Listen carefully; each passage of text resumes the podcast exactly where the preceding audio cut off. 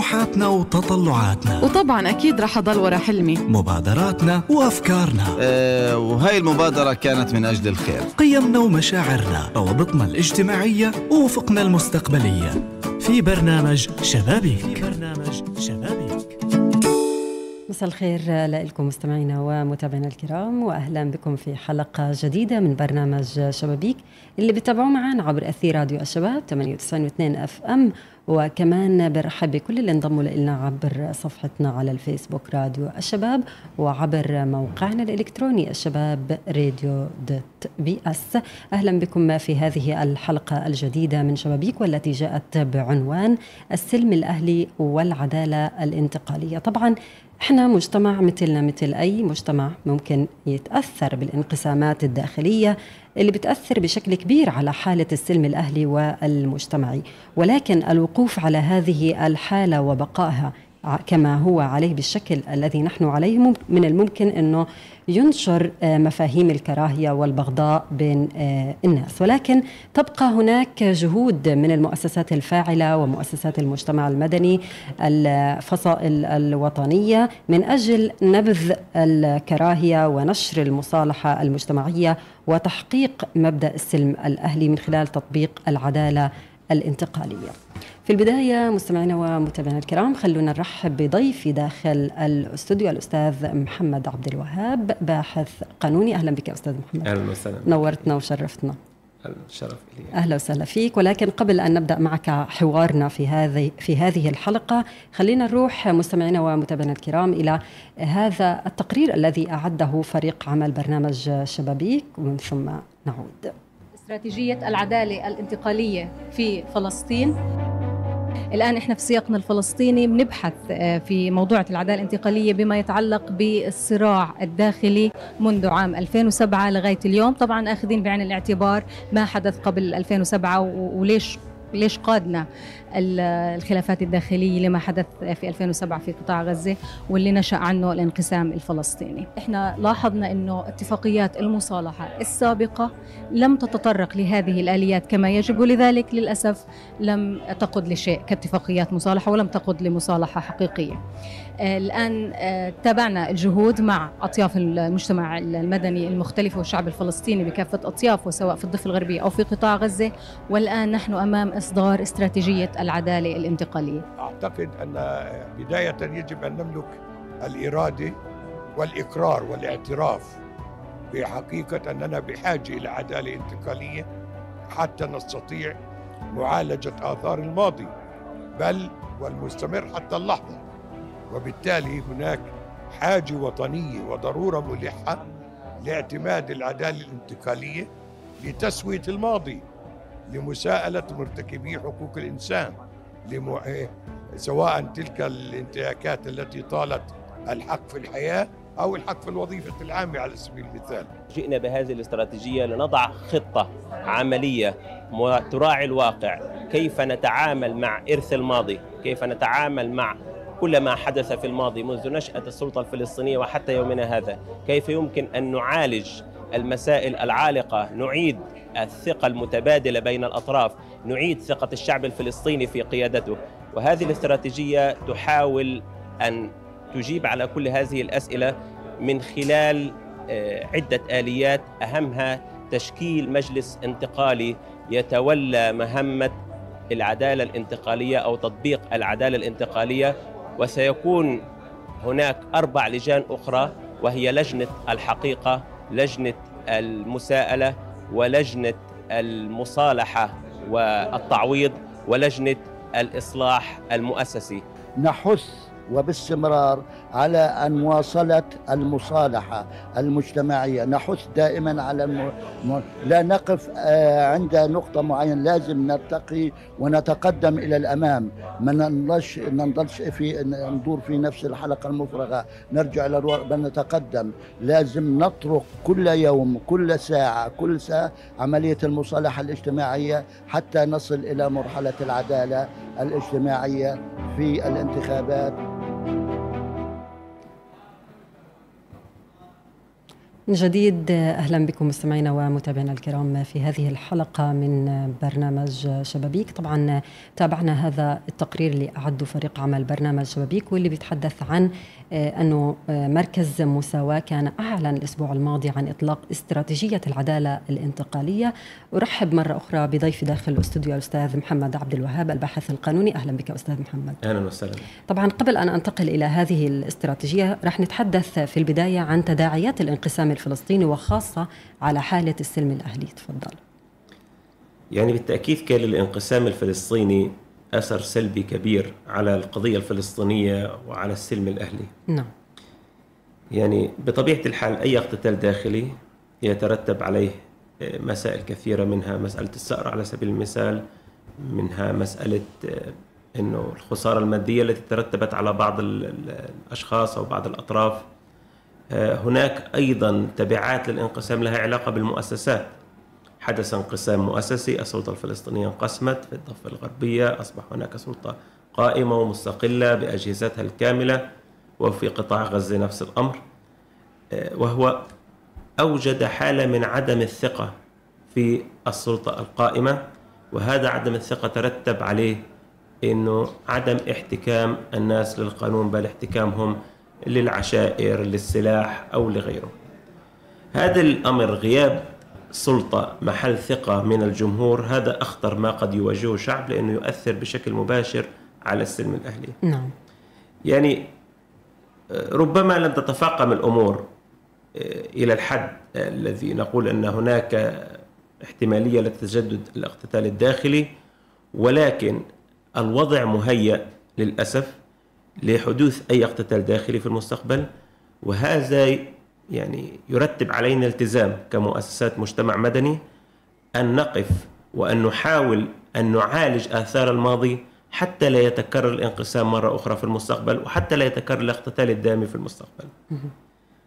السلم الأهلي يعني يمكن تعريفه بأنه قدرة الشعوب على التعايش رغم الاختلاف والخلاف. يعني يجب أن نتقبل الاختلاف بيننا. وإذا حدث خلاف فيجب أن تكون هناك سلطة قضائية مستقلة محل ثقة من الجميع قادرة على حسم هذه الخلافات. نعم. يبقى لو تقبلنا الاختلافات بيننا تقبلنا أن ليس بالضرورة أن أكون أحمل نفس الأيديولوجيا التي تحملين ليس بالضرورة أن يكون لدي وجهة نظر نفسها فيما يتعلق بكيفية حل القضية الفلسطينية. الاختلاف وارد يعني عند كل الاختلاف ما هو مشكلتنا الأساسية هي عدم قبول الاختلاف. لو قبلنا الاختلاف من البداية قبلنا ماذا يقول الصندوق؟ من سيتولى السلطة. قبلنا تداول السلم إلى السلطة. ومن ثم كان هناك قضاء قادر على حل خلافاتنا الناتجة عن أي أمر كان حينها لن يحدث أي خلل للسلم الأهلي. ولكن عندما يغيب احترام الاختلاف بين الناس وعندما تكون لغة التهوين التخوين ولغة الكراهية هي السائدة بين الحركات الفلسطينية أو بين مناصر الحركات الفلسطينية. هنا يصبح السلم الأهلي في خطر. ويصبح عدم وجود مشاكل هي حالة مؤقتة ناتجة عن يعني قبضة حديدية. إذا ارتخذ القبضة الحديدية سيحدث الاقتتال الداخلي مرة أخرى. لا يمكن لأي سلطة في العالم أن تحكم قبضة حديدية للأبد. وبالتالي تلجأ السلطات بالعادة في كل مكان في العالم تحدث فيه مشاكل إلى حل هذه المشاكل من جذورها. حتى يكون هناك استقرار حقيقي وليس استقرار مبني على أو استقرار مبني استقرار بوليسي مبني على قوة الأمن وقسوته في التعامل مع المواطنين. يعني أستاذ محمد 17 سنة أو أكثر يمكن مرت على الانقسام الفلسطيني. هل شعرتم قبل الإعلان والعمل على هذه الاستراتيجية بأنه هناك غياب لحالة السلم الأهلي والمجتمعي؟ هي هناك محاولات منذ بداية أو منذ حدوث الانقسام الفلسطيني أو الاقتتال الفلسطيني لأنه الانقسام يعني إحنا بنعتبر الانقسام بدأ منذ أوسلو. يعني انقسمنا إلى قوى وطنية وإسلامية قوى منظمة التحرير وغير منظمة التحرير وجميعها تتصارع بوجهة نظر أيديولوجية أو وجهة نظر سياسية.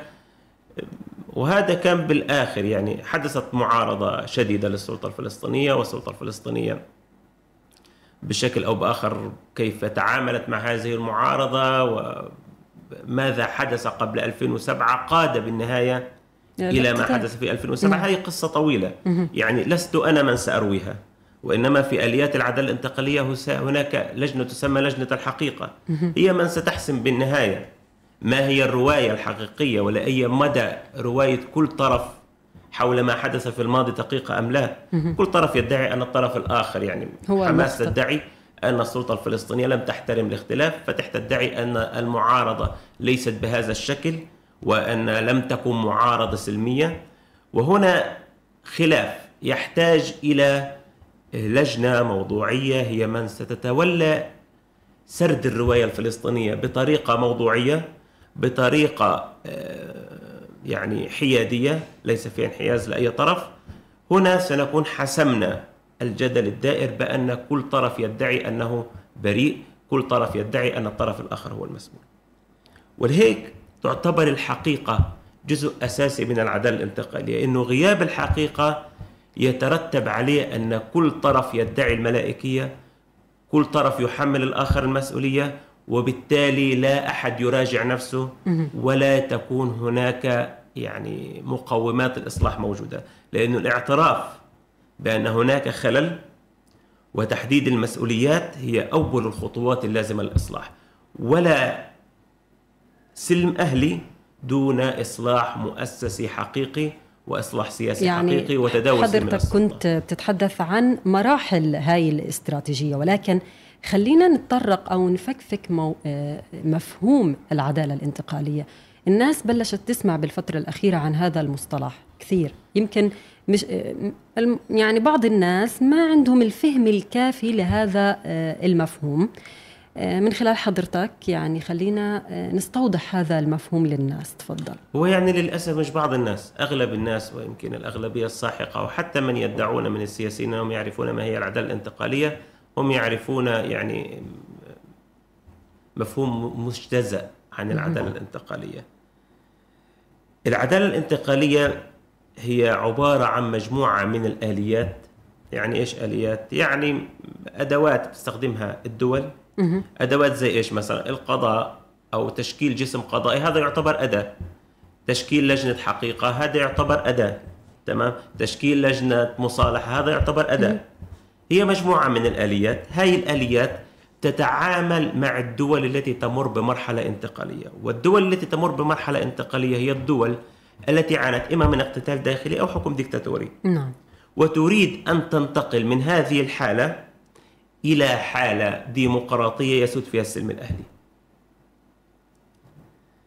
فلهيك سموا هاي المرحلة الانتقال من مرحلة الاقتتال الداخلي أو الحكم الدكتاتوري إلى مرحلة آه، الاستقرار والسلم الأهلي والديمقراطية وتداول السلم إلى السلطة بالمرحلة الانتقالية. يبقى نحن نحتاج إلى مرحلة يعني نمسك الماضي نتعامل مع إرثه. هذا صار في أشياء بالماضي. ناس قتلت بعض ناس تعذبت ناس انحطت بالسجون ظلم ناس تصادرت أموالها ظلم. مؤسسات ناس تنفصلها بشكل تعسفي إلى آخره. هاي كل هالأمور إذا لم تحل وإذا لم يكن هناك يعني حل جذري والمقصود بالحل الجذري هنا ليس فقط أن أحل المشاكل وإنما أن أضمن عدم تكرارها. لأنه حل المشاكل دون وجود ضمانات عدم تكرارها هذا يؤدي بالنهاية إلى تكرارها بالمستقبل على مستوى أعلى. ولهيك العدالة الانتقالية هي مجموعة من الآليات التي توظف من أجل المرور بالدولة أو بمكان ما من مرحلة حكم ديكتاتوري أو انقسام أو اقتتال داخلي إلى مرحلة سلم. أهلي يعني مثلا عندنا برواندا رواندا قبائل هناك قبيلة التوتسي الهوتو تقاتلوا ويعني يمكن يقال إنه بشهر واحد قتل مليون شخص. تمام؟ مذابح يعني لم يشهدها التاريخ بحجمها في الوقت الضيق يعني التاريخ أكيد شهد مذابح كثير بس إنه هذا يحصل بشهر أو شهرين يموت مليون شخص يعني هاي كانت آه، فاجعة. ومع ذلك استطاعت هذه الدولة المنقسمة بين قبيلتين تمام؟ كبار. أن تتحد وأن تنهض مرة أخرى وأن تصل إلى مرحلة أن تطلق قمرا صناعيا قبل عامان أخذ الموضوع وقت أكيد طبعا يعني يعني يمكن آه، أخذ عشرين سنة تمام؟ حتى تنهض هذا النهوض. بس لأنه كان في إرادة سياسية للخروج من واقع الاقتتال الداخلي من واقع إنه في مش مش عائلات قرى كاملة تم محوها تمام؟ يعني إيش ما تتخيلي من جرائم مروعة حدثت في رواندا؟ مع ذلك المصلحة المشتركة والتعايش فرض نفسه وقرر الشعب الرواندي إنه يتجاوز هذه المرحلة وينتقل إلى مرحلة جديدة يسود فيها السلم بس بتوقع إنه الشعوب. بتختلف من بعضها لبعضها اللي يعني مدى تقبل السلم الأهلي والتعايش وإنه بعتقد إنه إحنا مجتمعنا شوية هيك في هو الشعوب مش تختلف. معقد السياسيين يختلفوا مهم. شوفي لما ال- بالآخر الرأي العام هو صناعة. يعني شوية إعلام محرض. ممكن يعمل حرب أهلية. يعني إحنا شفنا 2007 كان الاعلام له دور سلبي ضخم. في أكيد. حدوث الاقتتال وإن الناس استحلت دم بعض. الآن لما يكون في روح وطنية ويكون في يعني الناس في قيادة عندها إرادة سياسية إنها تنهي الموضوع ثقافة الشعوب تصبح من ثقافه يعني أنا مع مقولة الناس على دين ملوكهم لو في توجه لدعم الانقسام اللي هو ما يحدث حاليا يعني سيبقى الانقسام إلى الأبد. في إرادة سياسية لإنهاء الانقسام هتلاقي فجأة الإعلام صار يحكي كلام حلو ونصير بدل ما كل شغلة تحصل هنا أو هنا تلاقي الناس بتطبل وراها ويعني ينتفوا ريش طب ليش كل. هالجهود بتفشل؟ هاي, هاي بالنهاية الجهود بتفشل لأنه لسه فيش إرادة سياسية. يعني شوفي إحنا لما أعدينا الاستراتيجية أكيد إحنا يعني مش مش في عالم آخر. إحنا عارفين إن الواقع السياسي بيقول إنه إنهاء الانقسام ليس غدا ولا بعد غد. تمام؟ آه، طبعا الساحة السياسية الفلسطينية عندنا ساحة متغيرة بشكل دائم ما بقدر أتنبأ بالمستقبل فيها.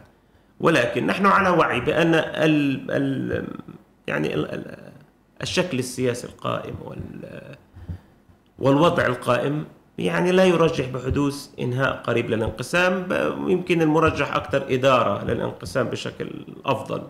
تمام؟ ولكن ارتأينا أنه يجب أن تكون هناك مرجعية بحيث إنه عندما يصبح السياسيين على المستوى الذي يغلبون فيه مصلحة الوطن على مصلحة الأحزاب ونكون أمام مرحلة حاسمة بالانتقال إلى مرحلة ديمقراطية حقيقية يكون المجتمع المدني حينها جاهز بوثيقة ترشدهم إلى الطريق خارطة الطريق ترشد السياسيين إلى ما يجب أن يكون حتى نستطيع أن نمر من خلال المرحلة الانتقالية بشكل سليم. لأنه شوفي الطريق إلى النار معبدة بالنوايا الحسنة. تمام؟ يعني المطروح حاليا إنه يا عم الانقسام الفلسطيني ماش قصة كبيرة يحطوا الناس هنا شوية تعويضات بينتهي الموضوع تمام؟ وبس اللي يعني ما ينقصنا هو اتفاق سياسي وشوية مصاري الانقسام الفلسطيني بنحل طبعا هذا الكلام مش بس الواقع المحيط وتجارب الدول الأخرى أثبتت فشله ولكن في الواقع الفلسطيني أثبت فشله. يعني بدأت المحاولات حتى قبل الانقسام لاحتواء الانقسام ولكن كانت محاولات بنظام ال- مع احترامي للجميع بنظام بوست الرأس يعني. زي ما المخاتير كيف بيصلحوا بهاي الطريقة بدون تحليل المشكلة فهم أسبابها يعني إيه، يمكن إدارة هاي المراحل إدارة أنتم حل مريتوا فيها. المشاكل بالشكل السليم والشكل العلمي لم توظف. وحتى اتفاقات المصالحة اللي تم توقيعها ومن ضمن اتفاق القاهرة. يعني تم تغليب مصالح الأحزاب على ما مفروض أن يكون. وبالتالي تناسوا مسألة المساءلة. يعني فيش مساءلة بالمرة. يعني خلص خلصنا. تمام؟ الإصلاح المؤسسي لم يذكر ككلمة إصلاح. يعني فكرة الإصلاح حتى لم تذكر. تمام؟ وإنما ذكر إعادة بناء الأجهزة الوطنية على قواعد وطنية مثلا. يعني كلام هيك ما ببين إنه في مشكلة أصلا. عندك حتى بالحقيقة لم يرد ذكر آه، يعني الحقيقة تماما في أي اتفاق من اتفاقات المصالحة.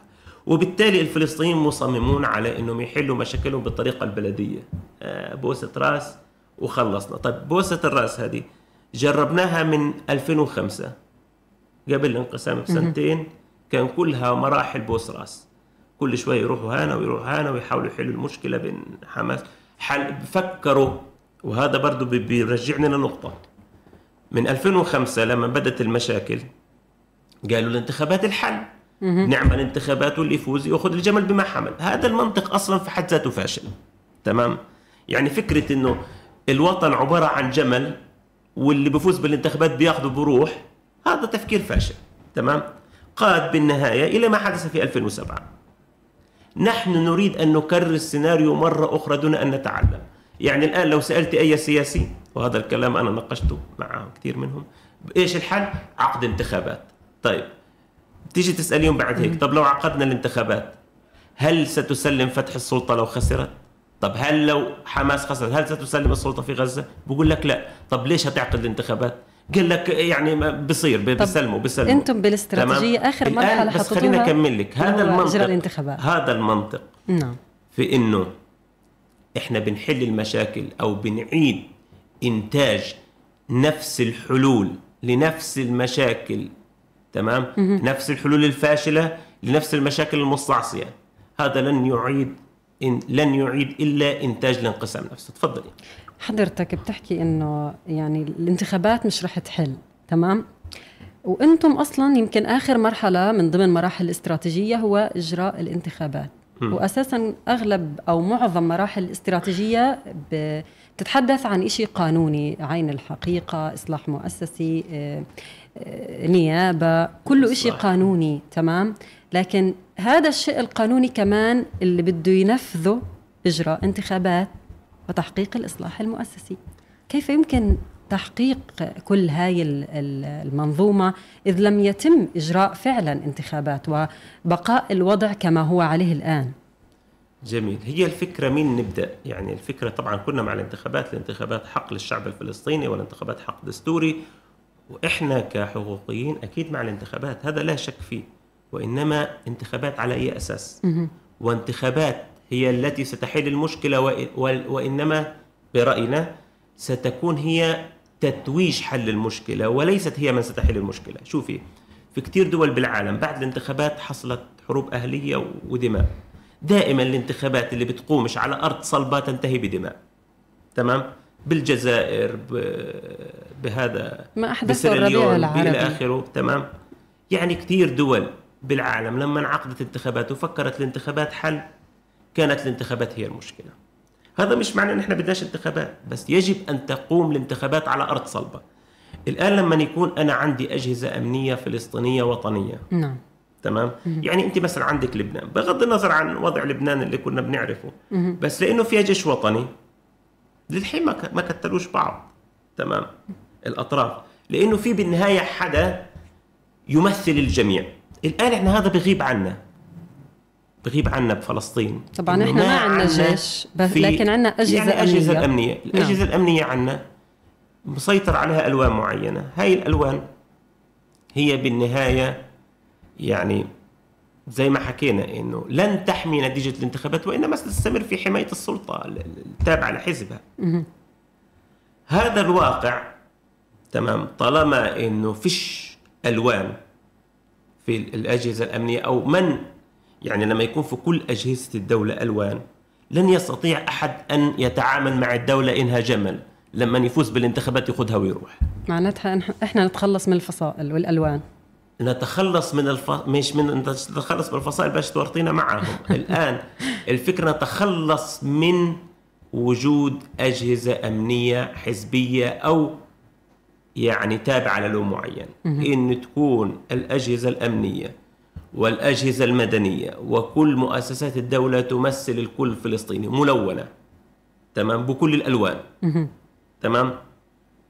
وقتها بصير الفائز في الانتخابات هو مجرد ضيف لأربع سنوات لا بأخذ جمل وبروح بيه ولا إشي. تمام؟ فكرة إنه كل واحد هيجي يعني هذا دائما بقول لك اللي يجي يعني فلنعقد الانتخابات ومن يفوز يأخذ الجمل بمحمل هذا منطق. منطق فاشل منطق يعني لا لا يتعارض مع فكرة المصلحة الديمقراطية. الشخصية أكثر من المصلحة العامة يمكن. لا هي فكرة التعامل إنه الانتخابات يعني شوفوا الديمقراطية ليست ديكتاتورية الأغلبية. يعني الآن أمريكا بجهة ترامب بجهة بايدن بجهة مش بتضل أمريكا هي هي. حتى السياسة الخارجية تبعتها بتختلفش إلا يمكن يعني 2 3% هاي اسمها دولة مؤسسات. عندما نصل إلى دولة المؤسسات سنصل إلى السلم الأهلي وسنصل إلى تداول السلطة بشكل سلمي. وهذه هي فكرتنا إحنا بالعدالة الانتقالية. إحنا يجب أن نبدأ بالحقيقة. بدنا نعرف الحقيقة إيش هتدر- هتعرفنا. هتعرفنا إيش المشكلة. الآن أنا ممكن أحل مشكلة من غير ما أعرفها صح؟ لا. مش هقدر أعرف مش هقدر أحل. يعني أول خطوة في أي إشكالية من إشكالية في البيت لإشكالية دولة. نفس الطريقة ونفس المنهجية في الحل إن أنا بمسك المشكلة وبحللها وهذا هو اللي يعمله لجنة الحقيقة. بغض النظر عن النشر يعني. اللي بتضيفه لجنة الحقيقة إنها بتنشر. تمام؟ وهذا النشر مش هيكون يعني محل خلاف كبير. ممكن نتفق على إيش ننشر وإيش ما ننشرش بالنهاية. طيب, هو خلصنا عرفنا الحقيقة تفضل. تمام. الآن بدنا الناس في ناس جنى وفي ضحايا. تمام؟ الجنى أنواع. في جاني مرتكب جريمة حرب. يعني في فرق بين اثنين يكونوا بيطلقوا نار على بعض واحد مات. هاي هذا ممكن يستفيد من العفو. تمام؟ باعتبار إنها معركة. حتى بال- بالقانون الدولي هذا جائز. لما تكون في اشتباك وناس بتقتل بعض يبقى العفو مرجح في هذا وإنما في ناس دخلت على ناس آمنة على بيوتها وكتلتها هم بالبيت. أو حدا ملوش علاقة أو لا يحمل سلاح هذه اسمها جريمة حرب. ما بينفع أعطي عفو لواحد ارتكب جريمة حرب. ما بينفع أعطي واحد مربط الناس كان عشر أفراد وطخهم كلهم وأقول والله يعني خلص بدنا ننهي هنا. طب يعني هذا يعني إن لم يعدم بموجب القانون الفلسطيني فعلى الأقل يجب أن يساءل ويحاسب وعلى الأقل يختفي ليس فقط من المشهد السياسي وإنما يختفي من الأرض الفلسطينية كلها. يعني بالنهاية فكرة إن إحنا نتجاوز الماضي ونقبل بمجرمي حرب موجودين بعضهم في مناطق حساسة هذا أمر غير مقبول. لا بالمنطق ولا بالعدالة ولا بفكرة الإصلاح المؤسسي. يعني أنا كيف بدي ألجأ يعني أنا مثلا لو على فرض أني تضررت من الانقسام سواء بالتعذيب اصبت إلى آخره. والآن مثلا مسؤول في مركز الشرطة اللي أنا هروحه هو واحد من الناس اللي دخلوا داري وحرقوها مثلا. طب كيف بدي ألجأ لمركز الشرطة هذا؟ يبقى فكرة العد... المساءلة مش إنه خيار. يعني المساءلة هيترتب عليها محاسبة. في عنا أنواع كثيره للمحاسبة. هنبدأ بالمحاسبة الجنائية. في ناس تستحق المحاسبة الجنائية. أنا لما بحكي لك إنه في ناس فعليا بعد ما تم تقييدها تم إعدامها هذا ما يعني يستحق المحاسبة الجنائية. فيش حاجة اسمها هذا والله. عفى الله عما سلف. هذا عفى الله عما سلف لو أنا وأنت رافعين سلاح على بعض و... وأنا متت يعني هذا ساعتها. يعني عفى الله عما سلف. إنما واحد مرتكب جريمة حرب هذه فيش فيها عفو. لا وفق القانون المحلي ولا وفق القانون الدولي. نيجي لناس ثانية اللي هي مثلا حدا والله عليه شبهات إنه اشترك بتعذيب عليه. في طرق أخرى للمحاسبة. ممكن تكون العزل الوظيفي. لو مثلا واحد في فرق بين واحد ارتكب جريمة تعذيب واحد كان فاتح مسلخة بدل ما يفتح سجن. يعني هذا مقبول إنه تعدي الأمور بدون ما يتم محاسبته؟ مش مقبول يضل لا في موقعه ال- الوظيفي ولا في موقعه السياسي. لأنه في فرق بين لما يكون حدا يعني يمثل الجريمة هو ليس مجرد مجرم هو لا مجرم معتاد يعني مارس التعذيب لسنوات طويلة ومسؤول عن يعني تشوهات ومسؤول عن بتر ومسؤول عن آه، ناس فقدت حياتها للأبد. التعذيب من أخطر الجرائم على ظهر البسيطة. يعني إحنا لما بنحكي أخطر جريمة في العالم التعذيب لأنه تنهي حياة الإنسان النفسية. يعني لا يمكن أن يعود شخص من التعذيب إنسان عادي. لا يمكن. تمام؟ هيك بالطب النفسي. وبالتالي إحنا بنحكي على جريمة بهاي الخطورة ويكون اللي مرتكبها معتاد عليها تمام؟ ويستخدم أساليب يعني بديش أوصف يعني لأنه أي كلام هوصفه مش هيكون كافي بالنسبة لهي الجريمة. وبنهاية واحد يجي يقول لي عفى الله عما سلف. هذا مش مش مقبول.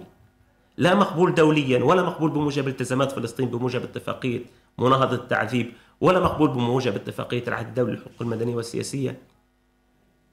يبقى بالتالي المحاسبة الجنائية يجب أن تفعل. هناك محاسبة إدارية بالعزل الوظيفي. حدا يعني كان سلوكه مش تمام مسؤول عن جرائم يعني بس أو مش قادرين نثبت عليه الجريمة. يعني في ناس لأنه مر وقت طويل. مش هنقدر نثبت على الجريمة. فإن إحنا عنا بالقانون نوعين من الإثبات. وفق حاجة اسمها وفق بما لا يقبل الشك هذا في الإثبات الجنائي وحاجة اسمها رجحان الأدلة هذا يستخدم في المدني. الآن بالعدالة الانتقالية كاستثناء ممكن يستخدم رجحان الأدلة للمساءلة الإدارية والسياسية والاجتماعية. يعني حدا الآن هو متهم بتعذيب ولكن ما قدرناش نثبت عليه جنائيا هيك. يعني الآن بيصير الحل مش إنك تخليه وخلص لأنه هي بالنهاية طب ما هم هو كان بالسلطة يعني هو كان قادر يخفي الأدلة تمام؟ يبقى بكون الحل مثلا يبقى مساءلة إدارية ممكن تنتهي بأنه يطلع على المعاش. يا سيدي يطلع على المعاش ويكمل ويعيش ويأخذ راتب بس بعيد عنا يعني بالنهاية الشعب الفلسطيني غير ملزم أبدا بأنه يقبل مجرمي حرب في مراكز صنع القرار. نعم. أو في مراكز الشرطة أو في الأجهزة الأمنية طيب أستاذ محمد يعني هاي اللجان اللي تحدثت عنها الحقيقة والمساءلة والإصلاح المؤسسي تتطلب أكيد تشكيل هيئة قضاء آه، متخصصة ونيابة انتقالية سؤالي هل من الممكن أنه هاي الهيئة تلغي عمل هيئة القضاء اللي معروفة حاليا موجودة الآن؟ لا لا هو شوفي هي فكرة التخصيص يعني مثلا إحنا حتى لما يكون في يعني لما يكون في في التنظيم القضائي نفسه لما يكون في مسألة عنا في قضايا كثير فيها وتحتاج إلى تخصص بنعملها للنيابة جزئية نعم. متخصصة في هذا الموضوع نعم. تمام وهذا الأمر برضو على أساس إنه لا تتعطل العدالة الانتقالية ولا تتعطل مصالح الناس لا بدناش المحاكم تنتلي بالآخر قضايا لها علاقة بالعدالة الانتقالية أو بنفس الوقت كمان بدناش يكون في يعني القضاء في منهم ممكن ما يكونش بيعرف العدالة الانتقالية. فإحنا لما ندخله بالمجال هذا محتاج تدريب. مش محتاجين ندرب كل القضاة يبقى الحل إن إحنا بنعمل هيئة خاصة تمام من النيابة متخصصة بالعدالة الانتقالية وهيئة خاصة قضاء متخصصة بالعدالة الانتقالية. بيتم تدريبهم وبيتناولوا هذول القضايا على أساس إنه الأمر هياخذ سنتين ثلاثة ممكن يكون آه، في المحاسبة. يعني هل هي هاي الهيئة اللي بتتحدث عنها في الاستراتيجية قانونية؟ مين المسؤول عنها؟ مين ال آه. ال ال الأشخاص اللي موجودين هو فيها؟ في الآن هاي تبدأ مس... العدالة الانتقالية كلها بسن قانون اسمه العدالة الانتقالية مم. قانون العدالة الانتقالية هيصدر الرئيس الفلسطيني بصفته مركز الشرعية الوحيد اللي باقي يعني قانونا تمام مجلس تشريعي تم حله يعني أنا بحكي لك وفق إيش معترف في المجتمع الدولي بغض النظر عن اختلاف الأطراف حول هذا الموضوع بس المجتمع الدولي معترف ما أقر يعني الاتحاد الأوروبي والغيره اقروا إنه المجلس التشريعي يعني احترم رأي القضاء الفلسطيني بحل المجلس التشريعي. خلصنا. الآن الرئيس الفلسطيني ما في نص له علاقة بإنه بعد ما تخلص مدته بتنتهي صلاحياته وبالتالي وفق القانون الأساسي الفلسطيني يسمح بوجود الرئيس إلى حين إجراء الانتخابات. طيب. يبقى معناها مش ضايل إن مصدر للشرعية الوحيد في السلطات القائمة أو في الأجهزة القائمة أو إيش ما تسميها أو في المؤسسات القائمة غير الرئيس الفلسطيني. وبالتالي ارتأينا بشكل موضوعي أن يكون الرئيس الفلسطيني هو المسؤول عن إصدار هذا القانون. الآن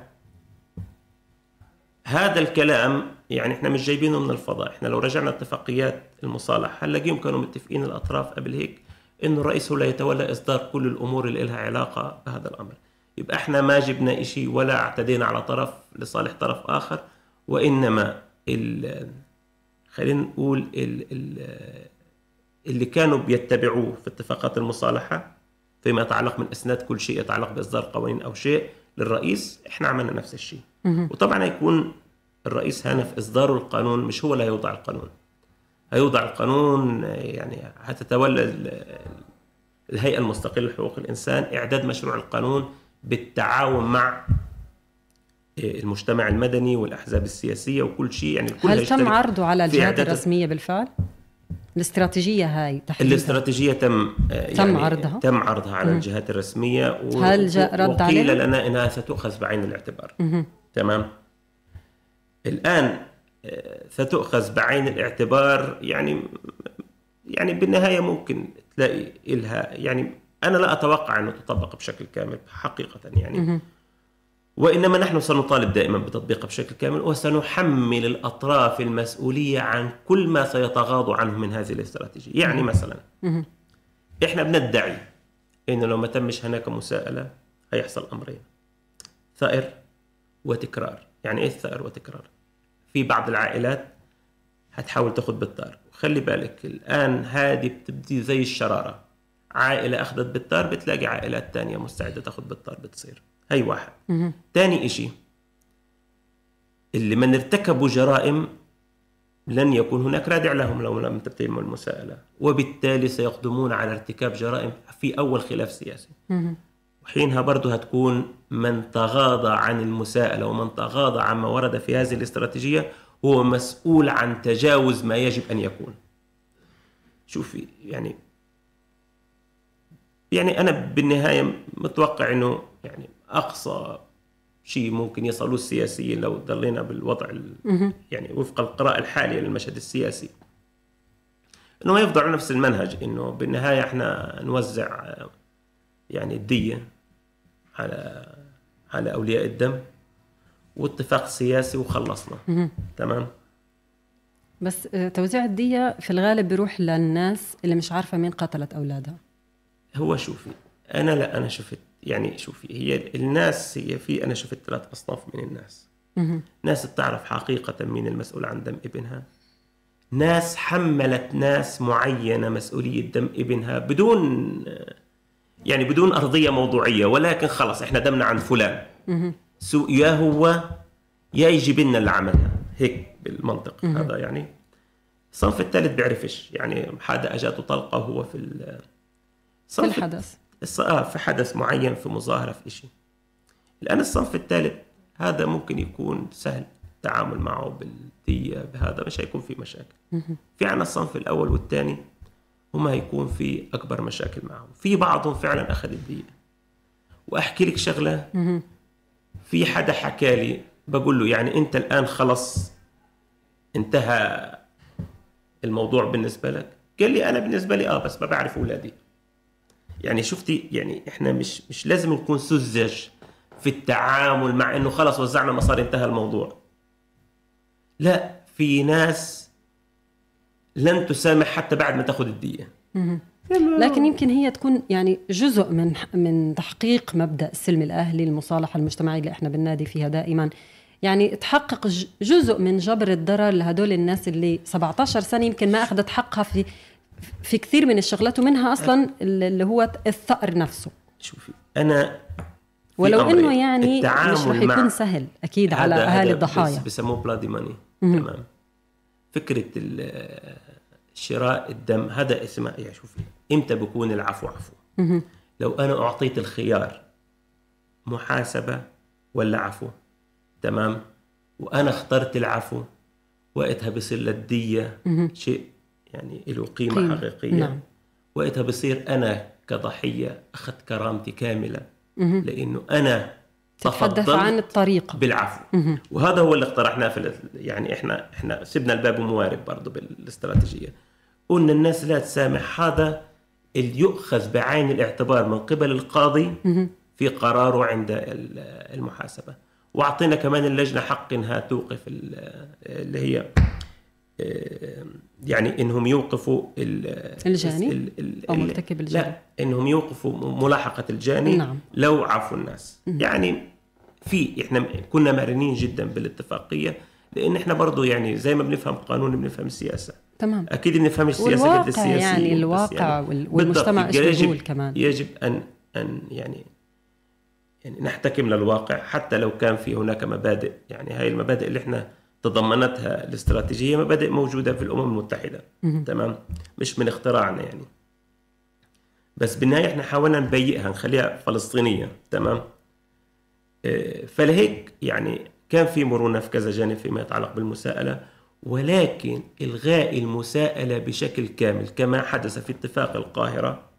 اتفاق القاهرة لا يسأل هيك مكتوبة لا يسأل من ارتكبه وانما فصائلهم مسؤول عن التعويض.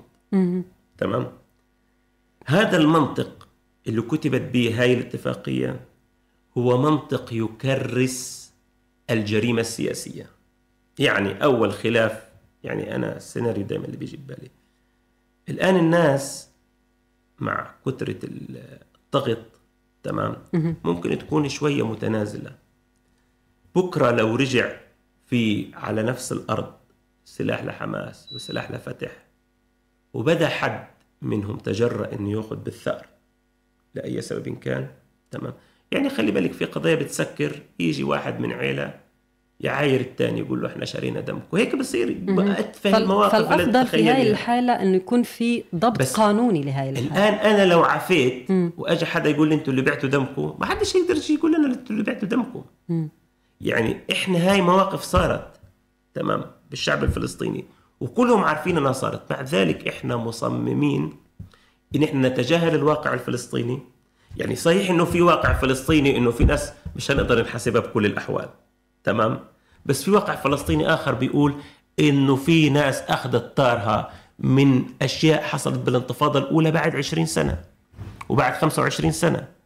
لما بنتعامل مع شعب بهالعقلية يبقى يجب أن تكون العدالة الانتقالية زي ما هي راعت إنه في بعض السياسيين أو بعض المسؤولين عن الدماء لن نستطيع الوصول لمحاسبتهم. يبقى بدنا برضه نلاقي حل والحل زي ما حكينا المساءلة أنواع. نوع جنائي نوع سياسي نوع إداري. والآن فكرة إنه إحنا بالآخر زي ما إحنا إحنا بدل ما نقول للناس يلا تعالوا خذوا مصاري تمام؟ إن يكون لا الشخص عنده خيارين. هيو هذا رايح يتحاسب. لو أنت ما عفيتش عنه بس لو عفيت عنه أنت هيك هتعطي شيء يعني هيكون الشعب الفلسطيني لن ينسى لك ذلك. ويكون في تكريم لهي الناس. ساعتها سننهي الشر بشكل حقيقي. أول شيء اللي عمل الجريمة مش هيحس بالفخر إنه والله أنا قتلت ويعني ما حد قدر يحكي معي. لا هو فعليا جاء صاغرا ليطلب العفو. يبقى هذا هو العفو الحقيقي. هذا ما اسموش ما اسموش عفو. هذا هذا اسمها آه، إفلات من العقاب بسموها. تمام؟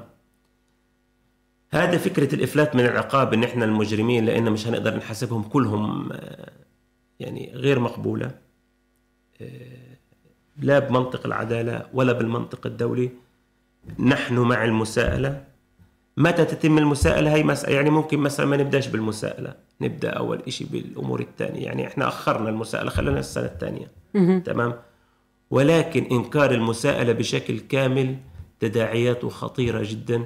وقد تقود إلى الاقتتال مرة أخرى. لسببين. الثأر. ثاني شيء إنه لا هناك يعني أنا لما ابن تنظيم أعرف كتب في التاريخ الفلسطيني أنه لو اقتتلنا هيجوا اثنين بالآخر يحلوها بوسط راس يبقى الاقتتال الفلسطيني سيصبح ديدا الفلسطينيين للأبد. طيب إحنا أستاذ محمد يعني الحديث في هذا الموضوع أكيد يحتاج إلى حلقات ولكن إحنا داهمنا الوقت. فإذا في رسالة معينة حابب يعني توجهها للمسؤولين بهذا الخصوص تفضل.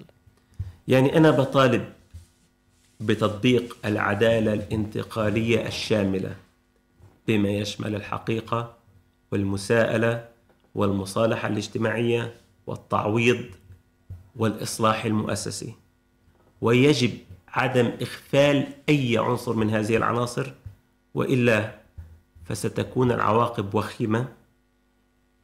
أؤكد أن البدء بالانتخابات لن يكون حلا وربما يسبب مشكلة جديدة. الانتخابات يجب أن تتم على أرض صلبة والأرض الصلبة لن تكون إلا بعد المصالحة والإصلاح المؤسسي وأن تكون هناك مؤسسات وطنية تحمي نتائج الانتخابات لا تحمي فصيل معين. يعني نتمنى أنه هاي الاستراتيجية يعني ترى النور قريبا ويتم تحقيق جميع مراحلها على أمل إن شاء الله. على أمل.